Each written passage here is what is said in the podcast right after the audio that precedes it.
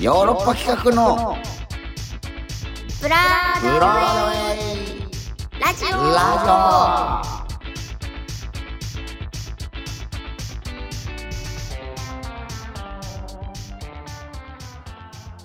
ジオ。どうも私ヨーロッパ企画で俳優をやっております長野宗成です。そして同じくヨーロッパ企画の藤谷莉子です。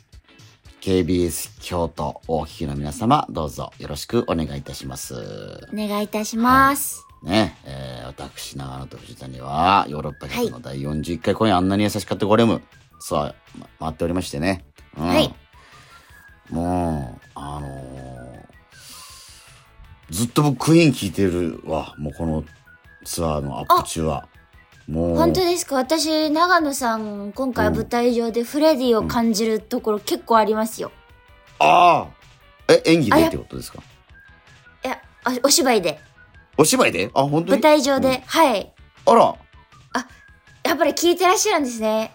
今日も思ったんですよ。いや、いろいろ、なんか、ね、シャッフルで聞いたりとか、なんか試しても、いや、どうしてもなんか足りないと思って、うん。クイーン、いや、あのさ、フレディ・マキューの声ってさ、なんか甘いんだよね。甘いです甘いね。甘いの。うんで、なんかこれ、なんか、本当ケーキとかさ、あの、まあ、ブドウ糖取った時となんか同じようなさ脳みそに作用があるのかな、分泌あなんかしてんじゃねえかなと思って、とろけ、ブドウとしかエネルギーにできない脳みそも、うん。フレディの歌声は、うん、耳から聴覚の刺激が、そういう、うん、ねえ脳に効く、すごい、何言ってんだろうな、本当に今。俺、科学的根拠もないことを、最終回やつのに。いやいいいじゃないですか。畜生だよ、本当に。いいですよ、いいじゃない最終回なんですよ、ブロードウェイラジオ。本当の本当の。ねえ予告してましたけれども。そうなんですよね。はい。ねえ、まあそうなんです。で、まあ今日はね、あのーずっとこの番組携わってくれてる大俊さん。はい。で、えーね、編集とかやってくれてる村瀬さんもね、そばで、はいえー見守ってくれてます。時折、ねえーと声、はい声出してくださいね。うん。はい。もう泣いてますよ。ね、ラジオでは、ね、見えないです悲けど、しいですね涙が。うん 本当ですか？泣いてますか？うんそうなんです。えー、まあ、KBS 京都さんで言うと、ね、この前身番組、劇的ラジオは2007年からの、2007年はい10月から始まってるんですよ。で、ブロードウェイラジオ2014年からやって、まあ、そっから数えると僕15年、本当お世話になってるんですよね。うんうんうん。うん、15年間本当にね、お世話になりました。お疲れ様でした。リカちゃんは15年前何してました？か小6ですね。まだそうですか道端にあるもんとか拾って食べてた時だ。余裕でこの草食べれるるかな？頃かな。つくしうんって食べれるって言うよなとかなんか食べてた頃か？小学校そうですね。まさにそんな頃。私5歳です。5歳の村瀬いやーどう？えラジオに触れてました？僕が言ったら15年前にラジオで、はいまあ、ラジオデビューはさせてもらったんですけどどうなんですか、リコちゃんはどうだったんですか？まあ、車から流れてくるキヨピーの声は、やっぱり。キヨピーの声 京都人ですねそうですね。そうなんですよね、うん。そうかそうか。で、まさかそのね、ラジオでそのね、もうはい。やる側に行くっていうことって想像してたり憧れてたりはなかったんですか？いやー、小学校6年生の当時は、やっぱりその、うん。全く思ってもなかったですし、あー。それこそこう、ね、カーラジオから聞こえてくる、うん。喋ってる人？がうん。どんな人なのかとか。漠然としてますよね。こう、スタジオで座ってマイクに向かって、うん。誰かが喋っているっていうイメージすらまだないぐらいの時。ですから、やっぱり憧れとかっていうよりも、この声のうん、人、この声の何かっていう、うん。なんかこう、うん、神、神にも近い存在というか、小6の少女からしたら。うん。はい、そんな状態だったので、まさか自分がね喋る側になるとは思ってなかったですね。ね僕はね、そうやって振り返ってみるとね、やっぱラジオで演劇を知ったしね。うんうん、そうですよね。やし、なんか、あ、やっぱ憧れてましたよ。やっぱそのラジオパーソナリティっていうのに。うん。それもあったから、ラジオやらせてもらえたっていうのはあったんですけど、なるほど、なるほど。そう。ねだからほん、古田新太さんですよ。古田新太さんのオールナイトニッポンで僕は演劇を知って、演劇に入って、古田さんにお会いした時も、そのことをね、お話しさせてもらったし。うん、だから本当に僕はだから、し小6っていうことで言うと、自分でカセットテープでね、一人ラジオ撮ったりとかしてましたし。あら、かわいい。うん。だし、もう、僕が高校時代に書いた初めて書いた演劇の台本の主人公の女の子は、そうやって一人ラジオを撮る女の子の役だったんですよ。と思うと結構ラジオっていうのがこう、うん、うん、ずっとあった人生だったのかななんて思ったりううん。でも特殊ですよね、こうやって喋るって。なんか、うん、そう思います。誰かに向かって不特定多数の人に向かって喋るって。うんうんうんだうん。ってもう全然口下手な青年少年だったしなと思って うんあーでもねこうやってね話すことに自覚的になるじゃないですかこうやってラジオっていうお仕事してると、だからそういそうですねってみてね話を組み立てたりとか人前で話すみたいなことをはなんか身についたのかなとか思いますよ。このうん。ビフォーアフターで言うとね。うんうんそうそう、割とこう、なんかドラマの打ち上げとか、あのー最後の挨拶とか、なんかもうそうい。うの喋るのむっちゃ好きになったもんね、なんか。なんかこう、いや、いいことですよ。そう、人前で話すこと好きになったんだよね、なんか。気づいてたら、気づいたら。うん。そう。だから、ね、だからそういう意味では非常に財産うん。になったなと感じております。はい。素敵です。うん。いやいや。で、お便りもね、はい。こうお別れのお便りをいただいていましたのでそうでなんすね。か、うん時間が許す限り読ませていただきたいなと思ってるんです。はい。うん、紹介してよ、よいですか？お願いします。それでは、えーまず、はすままさんからいただいたお便りです。ああ、すままさんはもうはい劇的ラジオからですから。そう ねえ、おとしさん。す。うんえー まあ 読みます。ね。お疲れ様でした。はつ、はすままです。えー中野さん、りこちゃんお疲れ様でした。激ラジからブロードウェイラジオまで長い間ありがとうございました。激ラジは娘とのいい思い出です。ちょっと娘の話をしますね。おうマガレスプーンのイベントに連れて行った娘は24歳になり、現在沖縄の那覇基地で航空自衛隊で整備の仕事をしています。いやね沖縄での心の支えは大泉洋ちゃんらしいです。うん激ラジでムロツヨシさんが出てたのも楽しかった。その回は大量にある MD からまだ探せてません。え長野さん、年齢を重ねて味のあるお芝居を楽しみにしています。私の地元出身の俳優さんとの共演も楽しみにしてますね。うんもうすでにしてるけど、桜井なちくんね。え、子育て楽しんでね。ですって。ありがとうございます。長い付き合いとか、もうね、はすままさん、もうね、お会いしてますしね、顔も、えー浮かびますし、そういった方もね、うん、やっぱイベントとかで、うん、はい。顔、顔がわかるリスナーさんもやっぱ、ね、いますこうよね。長くやってるとそうなってくるんですね。公開収録とかもやらせてもらったりしたし、うん、ありがとうございます。ありがとうございます。次、沼ですよさんからいただいたお便りです。うんえ長野さん、りこちゃん、スタッフの皆さん、こんにちは。ブロラジへの最後のお便りとなってしまいました。えー昨晩、番組終了のお知らせをか聞いてから、あぜんと時間が過ぎてしまいました。えツイッターで大事なお知らせがありますというのを見てから、まさかまさかと悲しい予感がしてはいたのですが、もうお別れなんですね。過去号泣。思えば私がヨーロッパ企画沼の深みにはまってしまったのも沼ですよというハンドルネームを使うようになったのもブロラジがきっかけでした。まだ聞いていなかった過去回も家事をしながらコツコツと全て聞き、今では NHK の大河ドラマが終わってからまったりと KBS でプロラジが始まるのを待つのが習慣になっていました。その流れがあるか、大河からのプロラジっていう。えーこれから投稿されるあんなに優しかったゴーレムの感想をブロラジで聞くのを楽しみにしていた矢先なのでショックでなりません。でも長野さん、リコちゃんの次の高みへ旅立つための卒業なんですね。これからお二人とも様々なコンテンツでご活躍されるだろうし、私もずっとヨーロッパ企画ファンであり続けるので、いつでも長野さん、リコちゃんの声を聞き、お顔を見ることはできますよね。とはいえ、このお便りを書きながら涙がボロボロ出てきて、ブロラジが私にとって想像以上に大切なものだったんだなって思いました。今まで楽しい時間を本当にありがとうございました。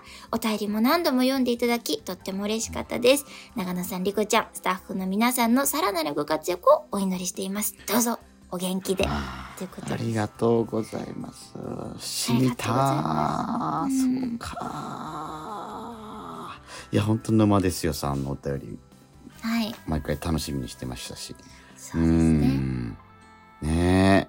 うんいやー、でも、ね、これは、一つ、出会っ、ね、出会いの場だったということで、これからも、ねうん、うん。あの、関係は続き、続いていくと思はい。っていますので。もちろん、もちろん。ね、はい今後とも本当によろしくお願いいたします。お願いしかします。しね、涙を流させたことは本当に、あの、ね、もうね、申し訳ない気持ちもありますけども、うん。やっぱその涙をもっとね、笑顔に変えるように、我々頑張りますからね。よろしくお願いします。こお願れからも。いします。うん。はい。えー続きまして、丸亀ラさんからいただきました。うわ、丸ガメラス。丸亀ラさん、はい。長野さん、藤谷さん、こんばんは。丸亀ラです。9月25日の放送をもって、ブロードウェイラジオが幕引きと発表され、突然のことで衝撃すぎてすぐに飲み込めないほどショックを受けました。しかし、長野さんの体力面のお話や、今後一層お芝居に全力投球されていくというお話を聞いて、悲しいながらも前向きに受け止めたいと思いました。私は RNC ラジオで毎週月曜日の夜寝る前に視聴していました。一週間の頑張る活力を与えていただき、また私の長ったらしいお便りをたびたび読んでくださったことを心から感謝しています。このブロードウェイは幕を下ろしますが、またどこかでつながれる機会があると信じて、これからも頑張ります。丸亀で香川初公演の夢も追い続けます。そうだな。確かに。うん。最後に8年間のラジオ放送、本当にお疲れ様でした。お二人の健康と本公演が無事にフィナーレを迎えられることをお祈りしています。大阪公演必ず見に行きます。ね。ラジオネーム丸亀ラ。ということで丸ガメラさん。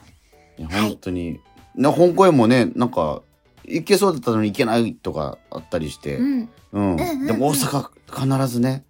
うねん。いやいやいや、そっか。だから、香川はね、結構ね、公開収録とか割とやってたりね。うん縁はね、深かったんですけど。う。うんん。公開収録でしょ？佐野映画祭とかね。うん。いやー、汗だくで必死でやってましたけど、や本当にってた。んですよね。うん。いやー、そうかはい。2回ぐらいやってますよ。あ、そんなやったんですね。うんやりたかったな公開収録ね。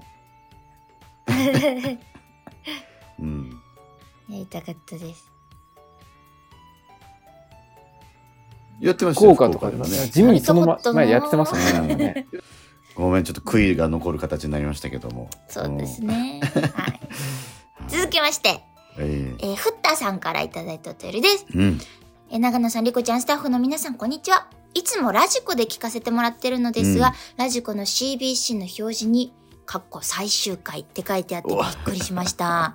えーラジコではし KBS も聞けるのでほっとしましたが、えー私はブルーラジ聞き始めてから3年くらいなのですが、ラジオドラマや長野さんとりこちゃんとの会話やスタッフさんたちとのお話とかが楽しくて毎週聞いていました。でももうすぐ KBS の方も終わってしまうんですね。寂しいですけど、またいつかどこかで二人のラジオドラマが聞けたらいいな、ということです。いやいや。いや、そうですね。うん。はい。お芝居は続きますし、ね。もう、もちろん。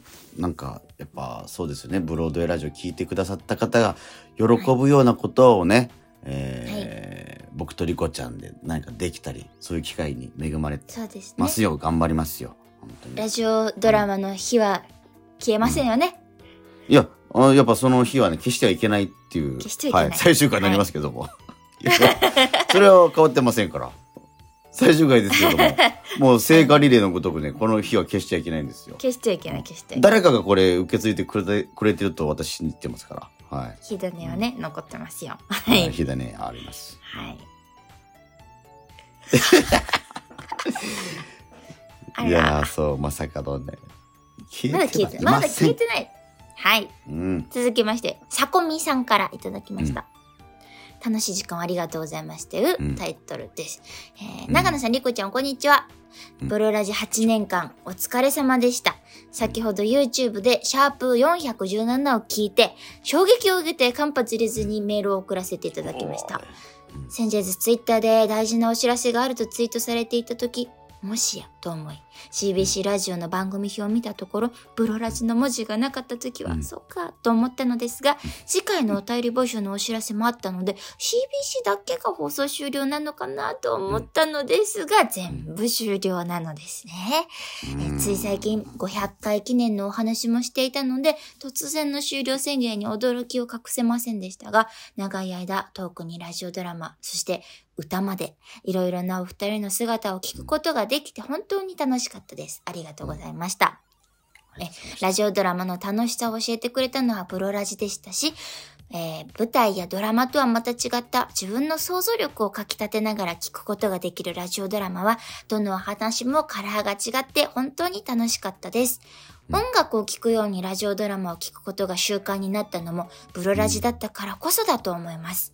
個人的にはメールを読んでいただいたり、名古屋道のリクエストに応えて浅草編を作っていただいたり、私の拙いギターの弾き語りを放送していただいたり四弁と飛行2のリクエストにも応えてくださったり、本当に本当にたくさんの思い出をいただきました。うん本当は500回記念に長野さんとリコちゃんの音楽ライブ聴きたかったです。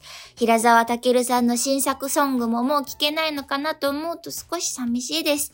週曜ロー2もお休みになったり、本田さんが別事務所になったり、いろいろと 変革の時期なのかなとも感じましたそう。ですね。うん。もしお二人の時間が許すなら、スペシャル番組として半年に一度とか帰ってきてくれたら嬉しいです。うんえーめこのメールを送るのももう最後かと思ったら泣けてきました。KBS の放送分噛み締めて聞かせていただきたいと思います。お二人のますますのご活躍を願っております。今まで本当に本当にありがとうございました。ありがとうございます。ねえ。ありがとうございます。想像数でしたけど、420回ですか。うん。はい、そうですね。うん。はい。いやいやいやいや。うんでも、本当にね、こう、本当に、本当お便りなかったんですよ。プ ロラジは。本当長いこと。でも、ね、さこみさんとかいろんな方が、ね、いろんなアイデアとかもくださって、うんうん交流の場になっていって、うんううんん、盛り上げてくださったことには本当に感謝しかありません。やっぱそういうのないと、なんか、うん、400いってないかもしれないぐらいですよ。本当に。うん。やっぱ活力だったし、それがね、この動力になって、この聞いてくクリエイれてるんだティブななって。ね、こともできましたし、うん、うん本当にそういう関係で成り立っていたんだなと、やっぱりはい。こうやってお便りを聞かせていただいて、噛み締めております。ありがとうございます。ありがとうございます。どんどん参ります。うんヤオミさんからいただきました。うん。長野さん、リコちゃん、スタッフの皆様こんばんは。番組の終わりを知り驚いているヤーミです。はじめは、なんでと何度も何度も思いましたが、長野さんの決断をお聞きして、それなら私が文句言うのはダメだと思い直しました。え KBS はいつまで続くのかわかりませんけど、最後まで楽しませていただきます。名言酒場マスター大集合のコーナーの大年マスターの名言に思わず涙が出てきて、しんみりしていたら、その後に続いたフレーズに大笑い。さすが大年先生 名言酒場はヨーロッパ企画っていう劇団の名前しか知らなかった時にラジオで聞いていた時代に、マスターたちは一体誰なんだろう若手の劇団員さんなんだろうかと不思議に思ったものです。懐かしいです。ではでは皆様、お体にお気をつけて、ということです。なるほど。はい。ねいや、はい本当に名言酒場スペシャル。あ私はあれは繰り返しちょっと聞いてますけども。いや、俺は本当に、あの、はい本当に楽しい、えー、酒場の、おうんねえ、ある意味ね、最終回だったのでね、あれは CBC さはいんと R 日産にとっては。ええそうですね。いや、本当に、うん。なんか、悲しむだけじゃなくて、やっぱ楽しませてくれる大俊さん。ね。うん。ね、もう、松尾さんなんかもう、これ切れてんのかなって本当思いましたけど。う んあと僕はもう、伊勢村君の顔はこれ絶対何もボケないなって伊勢村の顔してたんで。あ、そう、ボケない顔してた。あの、ズーム越しにそれが分かったの。点でボケそうになかったんで、よくない。いやいやいやいやいなあ、ボケんかったな。やっぱ、ちょっと、気使ってくれたのかな。や。はい。えー、次いきます。鉄五郎さんからいただきました。鉄五郎先生。のブロードウェイラジオ様。お久しぶりです。以前に何度かお便りをお読みいただき、またラジオドラマの脚本も何度か書かせていただいた鉄五郎です。えー放送を聞いてびっくりしました。まさかブロードウェイラジオが終わってしまうなんて。最近は数日遅れでラジコで、えー放送を聞いておりましたため、ついさっき、前回放送聞きまして、いても立ってもいられない気分になりお便りをお送りした次第です。まずは、本当にお疲れ様でした。毎週毎週新作のラジオドラマを作っていくのは非常に地道で大変な作業だったかと推察いたします。それを8年間にわたって行われたことは素晴らしく、番組終了は大変残念ではありますが、とても貴重な財産を世の中に残されたと思います。そして、この番組で大変お世話になり本当にありがとうございました。いつも長野さん、リコちゃんの楽しいトーク、面白いラジオドラマを聞かせていただき、毎週の癒しとなっておりました。また私の素人脚本をラジオドラマに採用していただき感謝いたします。中小企業エデュテイメンツラジオドラマと題して、2018年2月期、2019年4月期、2020年12月期の3期、計13本のラジオドラマ脚本を書かせていただきました。本当に嬉しかったです。え私が脚本を書いたラジオドラマがブロードウェイラジオで流れ、しかも長野さん、リコちゃんに演じてもらえるなんて、こんなことが起こるなんて、何かしらのバチが当たらないだろうかと思うほど、至福の喜びで、私の人生にとってかけがえのない大切な思い出となりました。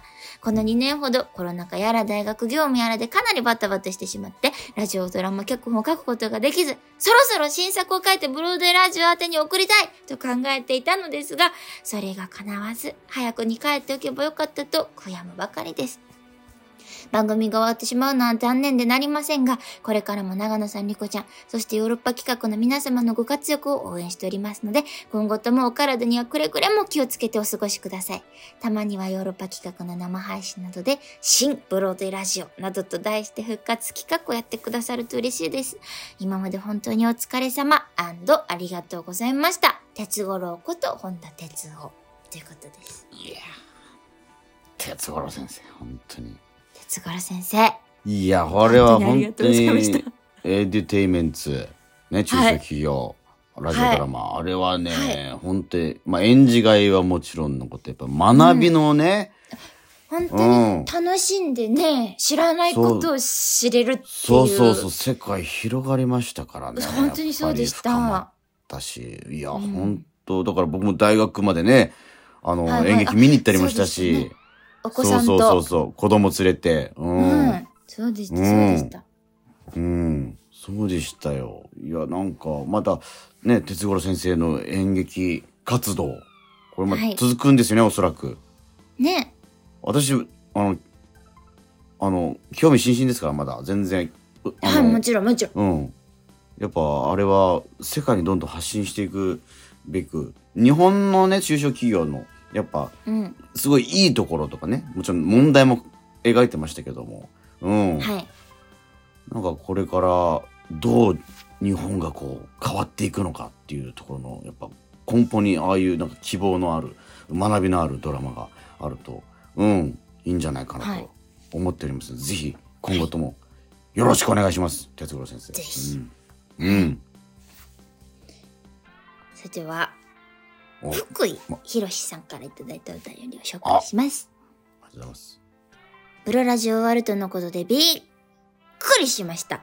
が、ラジオ局からの打ち切り宣言ではなく、長野さんの俳優業にもっと力を注ぎ切りたいとの思いからの一区切りと分かってほっとしました。え僕は長野さん主演のエブリデイを見て、すごい俳優だと思ってそこからヨーロッパ企画を知り、ヨーロッパ沼にハマったものです。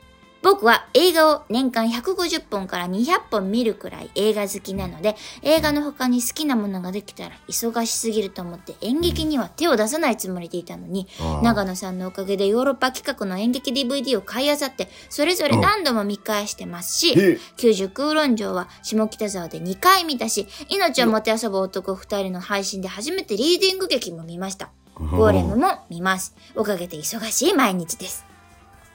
ラジオドラマを頑張ってやってるけど誰が聞いてるんだろうと虚しくもなったとおっしゃっていて、僕も一応世間に自分が作ったものを発表する身としてとても共感しました。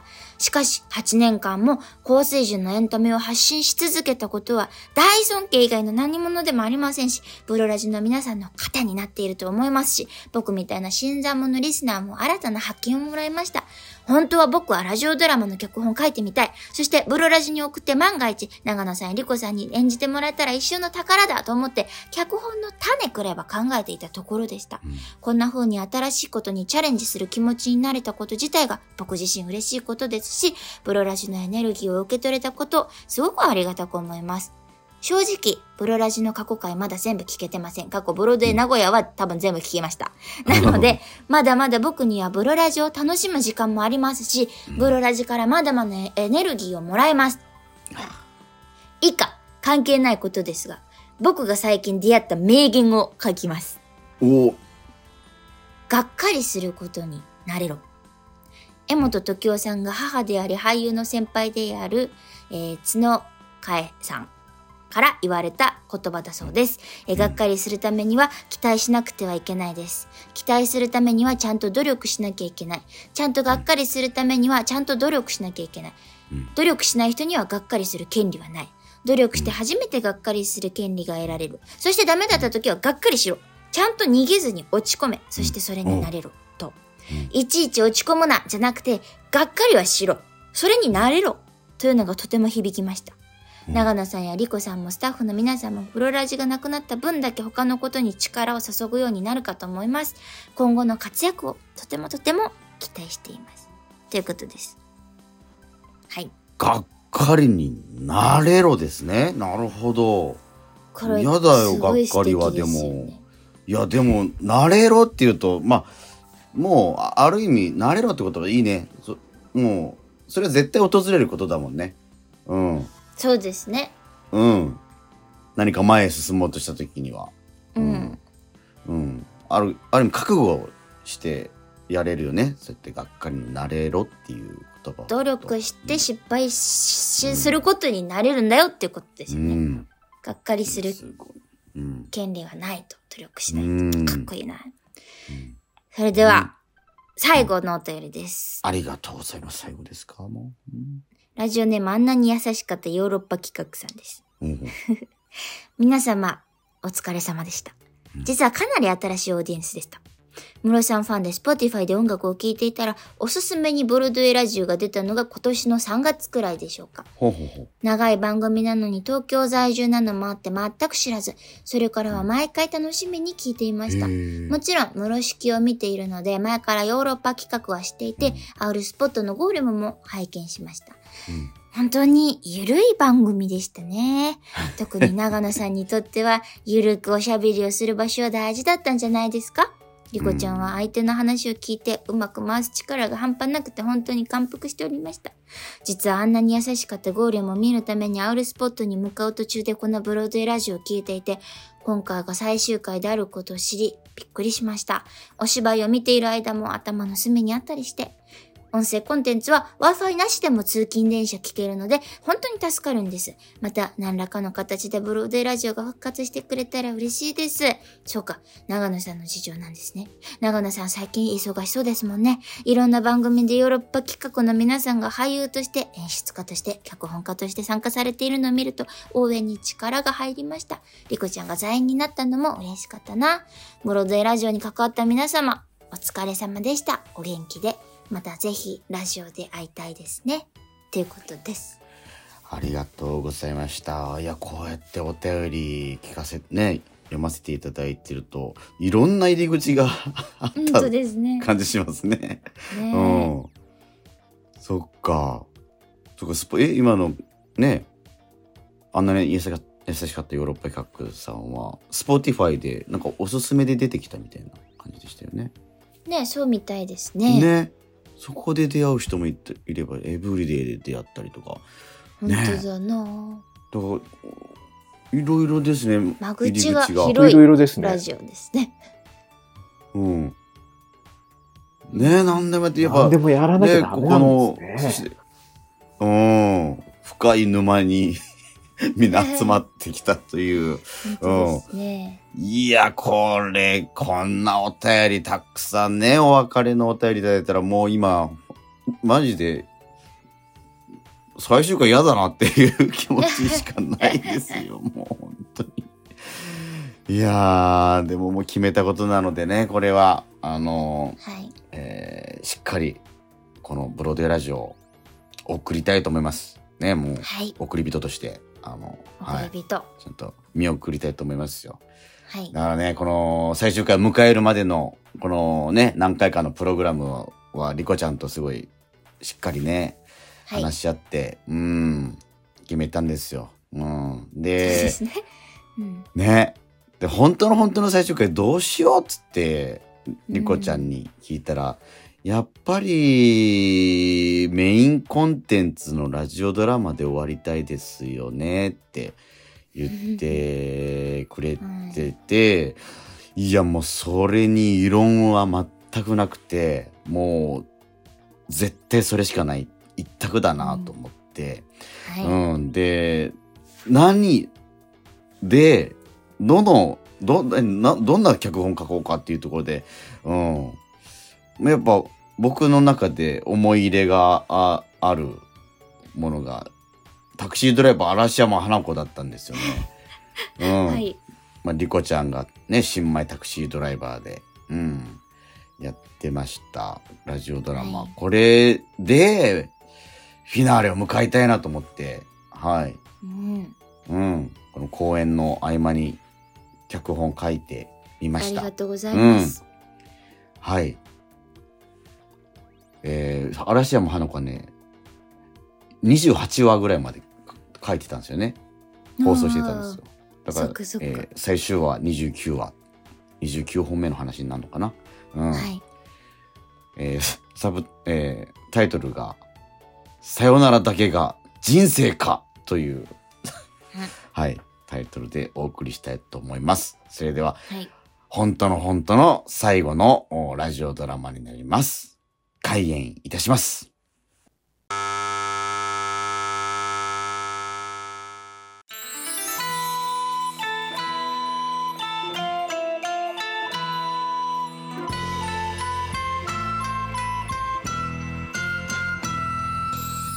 私の名前は嵐山花子。京都でタクシードライバーをやっております。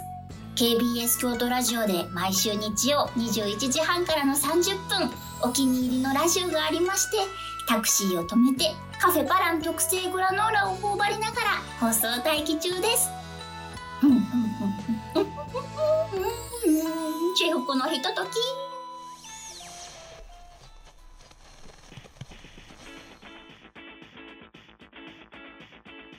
ヨーロッパ企画のブロードウェイ。ラジやっほー始まった相変わらず長野藤谷タイトルコール探り合ってるオ番組冒頭ですが、はい。大切なお知らせがございます。え？え、何？え、もしかして KBS のふれあいスタジオで公開収録か？えー2014年10月から、えーこのヨーロッパ100のブロードウェイラジオスタートしましたが、はい。えーこの度幕を下ろすことになりました。えはい。はえなんて？えなんて？え最終回ってこと？えいい加減にしよし！ああかん。もうキレモード入ってしもた。え長野はんどないしかん？あ、だから、あこれは名言酒場も閉店ですか？えー、え、名言酒場閉めはんの？コロナには。うーん、やっぱりあそうでですか。そのネット上にある酒場なんで、ええ。助成金ももらえず、なんもなコロナ禍でもブローでラジオは休まず試行錯誤して放送することを模索し続けてたやないか。給付金給付金 GoTo トラベル GoTo ブロラジ金が問題やったんか？お別れに関するぴったりな名言集めてるんで、それをちょっと聞いてもらおうかなと思ってます。いいじゃないですか。お別れなんか認めへんで名言聞かせてリスナーを煙に巻こうとしてもそうはいかんねブロラジおうまずはブレイキン小林かいえースチャダラパーの坊主さんがリレーの最後に言った一言です。いきます。えまた同じ風景見てるかもしれないけど、絶対さっきよりも高いとこ登ってるから。ですね。あー入ってきいひん。ブレイキン小林の名言、ぬるぬるボソボソ喋って全く入ってきいひん。おうおう次、天才松か。岡本太郎さんの名言いきます。えうん。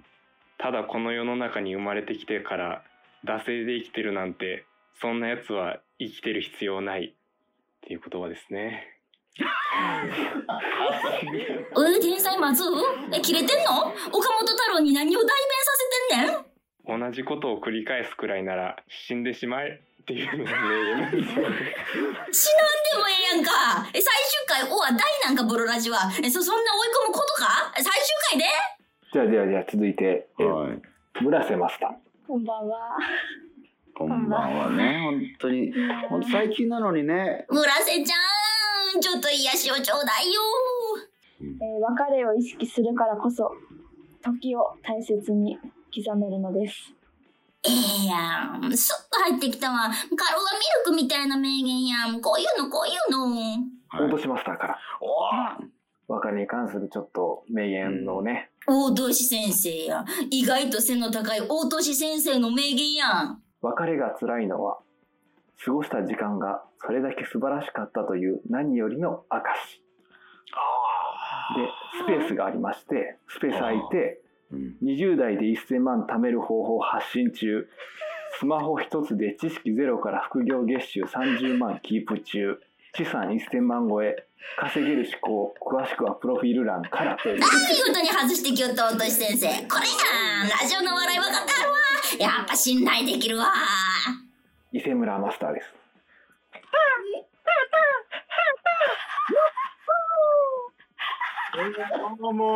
イセムや生きとったんかイセムやオールドメンバーも合流で、いよいよ最終回か、追ってくるやんか。さよならを言うのがこんなに辛い相手がいるなんて僕はなんて幸せなんだ大年先生と内容かぶってるやんか、イセブでもそういうとこも好きやで。あーみんなに優しくしてやりたいわ、今夜は。はあほんま終わるんやな。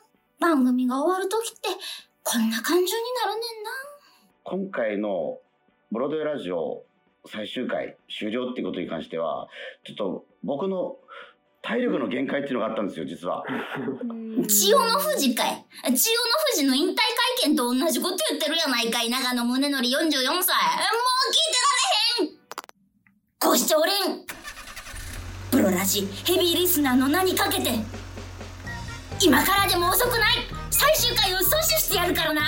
てんちゃんあと愛知さん、まじたんさん、りもさん、ひろさん、ことりさん、さこみさん、肉じゃが炒め中さん、やーみさん、かきくけ王さん、えりりんさん、沼ですよさん、時をかけたしゅうさん、栗ごはんさん、しぎゅうさん、かず太郎メタルさん、吉野さん、ふったさん、満員電車さん、二度寝さん、スピカさん、ピオヨさん、はるさん、かおりさん、岐阜の空からさん、鉄五郎さん、ささっちェさん、マータンさん、ことさん、丸亀らさん、イーヨンちはりさん、5分のふもとの住民ですさん、モルテン51さん、ナルトさん、平沢たけるさん、豚バラ白菜さん、不健康運動さん、ハスママさん、スイカと人間さん、リクさん、レイモンブラッドリーさん、マルチさん、サーキさん、サトちゃんさん、モカシエックさん、あんなに優しかったヨーロッパ企画さん、福井博さん、すべてのリスナーの皆さん KBS 京都で長野と藤谷出待ちしてるそして最終回やめるように説得したる京都に住んでる人間のアドバンテージや。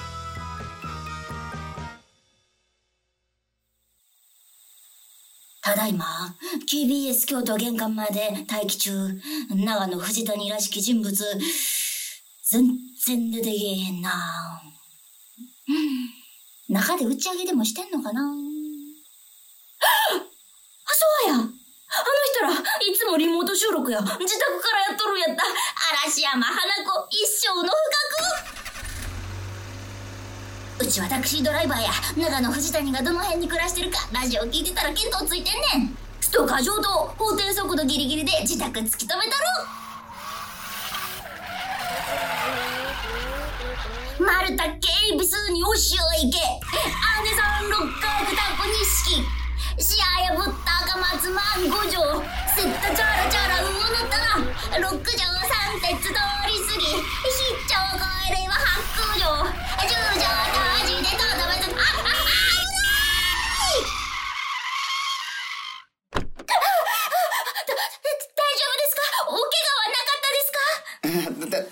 大丈夫です。よかったです。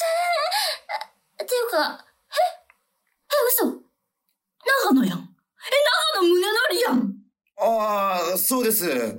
あ、劇団の公演とかご覧になったことがい。やいや、本公演はまだ見たことありません。ブロラジです。ブロードウェイラジオ、ヘビーリスナーです。ええそれ嬉しいな。ありがとうございます。あちっちゃいとは聞いてましたけど、実物はもっと小さいですね。ああ、よく言われます。私、今ちょうどラジオ聞いてて、最終回って知って、長野さんか藤谷さんかに会えたらいいなと思って、タクシー飛ばしてたんです。まああ、そうなんですか。さかこんな形でお会いできるなんて、藤谷さんにも会いたかったです。ああ、リコちゃんはね、ブロードウェイに行ったよ。ええブロードウェイ？あ、あのブロードウェイ、アメリカの？ええ、本場ブロードウェイミュージカル、シカゴに出るんだ。そうだったんですか？主演だよ。大抜擢だよ。うんだから、ブロードウェイラジオは終わるんだよ。ブロードウェイラジオとしては、ある意味、最高の形で最終回を迎えたよね。長野さんの体力の限界って言ってたのは？そんな千代の富士みたいなこと言ってましたっえけ？え言ってましたよ。ついさっき放送を聞いたんですよ。間違いないです。まあ、言ってたかもしれないし、言ってないかもしれない。え？そもそも人生には無数に決断の瞬間があって、無数に分岐点がある。今君が喋ってる長野宗則は、そのうちの誰かですよ。体力の限界で番組を辞める長野宗則もいれば、ブロードウェイラジオを辞めずに続けている長野宗則もどこかにいるはずだ。長野さん、異世界とか怖がったりしてるのパフォーマンスかなと思ってたんですけど、リアルに信じてるんですね。あー、そうね。それで言うと、異世界に迷い込んだのは僕じゃなくて、運転手さんかもしれないですよ。えタクシーを運転してる人生としてない人生、僕と出会う人生と出会わない人生、無限のパラレルが存在している。いや、人生一つでいいです。でも、結局、人生は一つですよ。あなたが体験しているその世界が唯一の世界。体験してる世界が唯一の世界。うん僕はそう思うようにしている。ただ、その体験してる人生で後悔しないように生きればいいだけだ。じゃあ、運転手さん、またどこかで、長野さん、待ってください。どうしました？どこに行こうとしてたんですか？いやー、ちょっと散歩？特に当てもなく。あの、車にはねられようとしてましたよね。長野さん、明らかに路地から飛び出してきました。だとしたら、何だと言うんですか？いい加減にしよし今日2回目のええ加減にしよしや両方ともあんた長野藩に切れてます。なんで跳ねられようとしたんや？何か後悔しないように生きればいいや。異世界なんかパラレルなんかあらへん現実を受け入れへんでパラレルのせいにしてるだけや。かっこつけるのもいい加減にしよしや。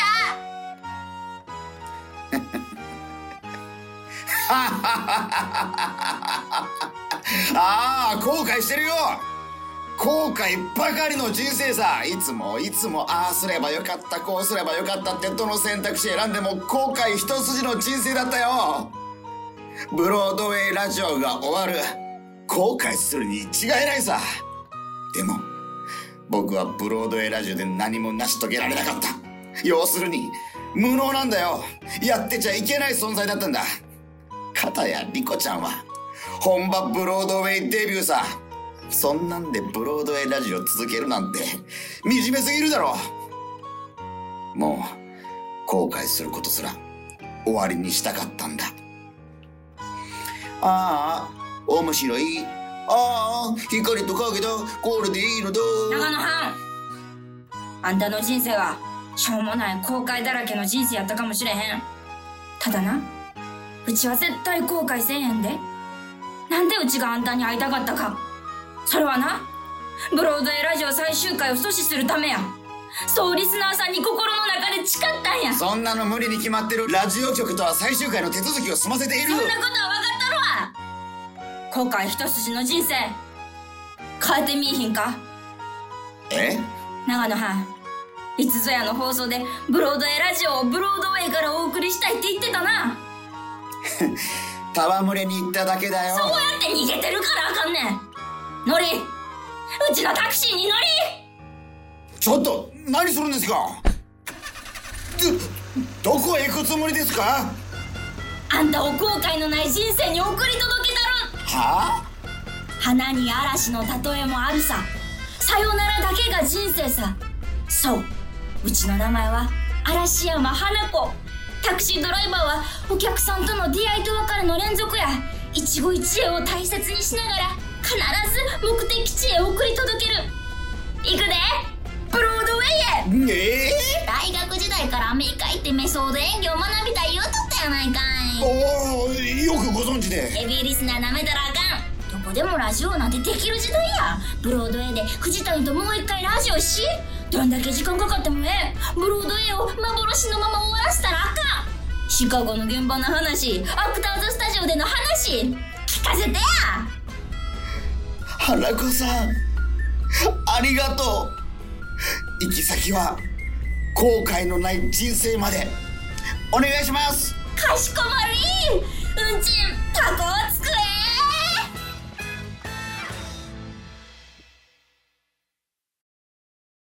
えうん。はい。聞いていただきました。あータクシードライバー嵐山花子おーでございまして、脚本は私、長野宗則、出演は、えー、嵐山花子、藤谷莉子が演じまして、そして、私、長野が本人役で登場しましたという感じでしたよ。うーん。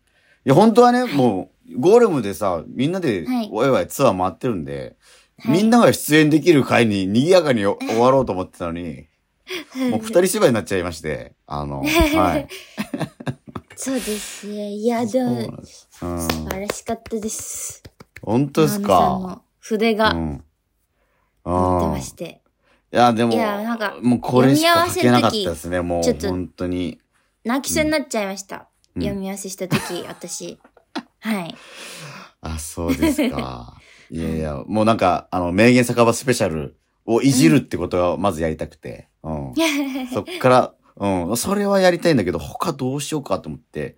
で、やっぱり、ブロードウェイ、はい。本場ブロードウェイっていうものに、やっぱ悔いがあったので、そこは実現できなかったんで、お本場ブロードウェイ、え、行くっていう夢を、夢を乗せて、タクシードライバ走らせる。うん。っていう終わりにして、まあ、今日で、えーブロードウェイラジオ最終回ですけども、はい。何か未来につながるようなお話にさせていただきました。はい。うん。ね、ラジオドラマも、おそらくアーカイブ、YouTube とかで、あの、400本ぐらいは、えーありますよ。うん。はい。ね。で、本当その時、その時できること、本当に納得のできる形、本当脚本作業も粘って粘って、うん。で、毎回作ってましたし、うん。でも、まあね、やっぱ、マイクとかスタジオとか環境が整ってないようなこともね、あったりして、やっぱ今、やっぱ初期の頃聞き直すと音質が、ちょっといろいろ、なんかいろんな音質あるなとか、うん、なんかね、そんな、うん、まだ稚拙な部分はあったんですけど、シナリオはどれも面白かったと自負してお送りしておりました。はい。はい。ね、あと、岸田国夫の紙風船を、ね、はい。リコちゃんと二人芝居でやったって、ああいうのもね、本当に良かった。うん、あいい経験だったし。当に私の財産ですね。いや、私にとって本当に尊敬する女優ですよ。僕にとって藤谷莉子っていうのは。もう、と二人芝居できたっていうね、そういう場があったっていうことはよかったです。本当に。い本当に嬉しかったです。や、本当に莉子ちゃんも、ありがとうございました。えーこちらこそありがとうございました。はい。いやいや、幸せもんでございます、私は、本当に。いや、ね、ありがとうございました。といったわけで、終わらせていただきます。じゃあ、告知というか、まあ、ヨーロッパ企画としては続いていきますので、その辺の話を、えー、まあ、新潟、えー、10月18日、埼玉10月20日、えー、横浜10月22日、名古屋10月25日、大阪11月5、6でフィニッシュになる、えー、あんなに優しかったゴーレムツアーやっております。で、はい。最後の大阪公演、千秋楽ライブ配信がございます。どうしてもこの演劇足を運ぶのちょっと難しいっていう方は、映像で見れます。11月6日から13日までね、一応ライブ配信アーカイブ残ります。これ、えー11月の13日までね、見れます。これね、ほんと、あのーぜひ、見てみてくださいよ。僕らの、ぜひぜひえー姿、えー演じてる姿が、えー見れます。えー演舞の方もぜひこちらでチェックしてください。ちなみに、ヨーロッパ100は来年で25周年を迎えます。はい。ああ、すごい、四半世紀。そうなんです。人生100年時代、こう、四半世紀やっております。ね。はいもう本当にまだまだ我々頑張りますので、どうか、今後ともよろしくお願いいたします。ということで、ブロードウェイラジオは一旦幕を閉じさせていただきます。ね。うん。大鳥先生もありがとうございます。本当に。見守ってとんでもない。ありがとうございました楽しかったです。村瀬ちゃんも、ありがとうござあいましりがとう。た。楽しキかったです。ャンパスライフの傍ら、ねえ、はいやってくださって、本当に。で、リスナーの皆さんも本当にありがとうございました。ありがとうございす。ました。はい。じゃあ最後、あれかな？タイトルコールして終わりましょうか。あの、揃うのか揃わないのか探り合う、あのタイトルコールで。ね。はい。うん。はい。といったわけで、ヨーロッパ学の？ブロードラジオはい、こんな感じです。ね。はい。はい。ありがとうございました。さようならまし。た。さようなら。またどこかで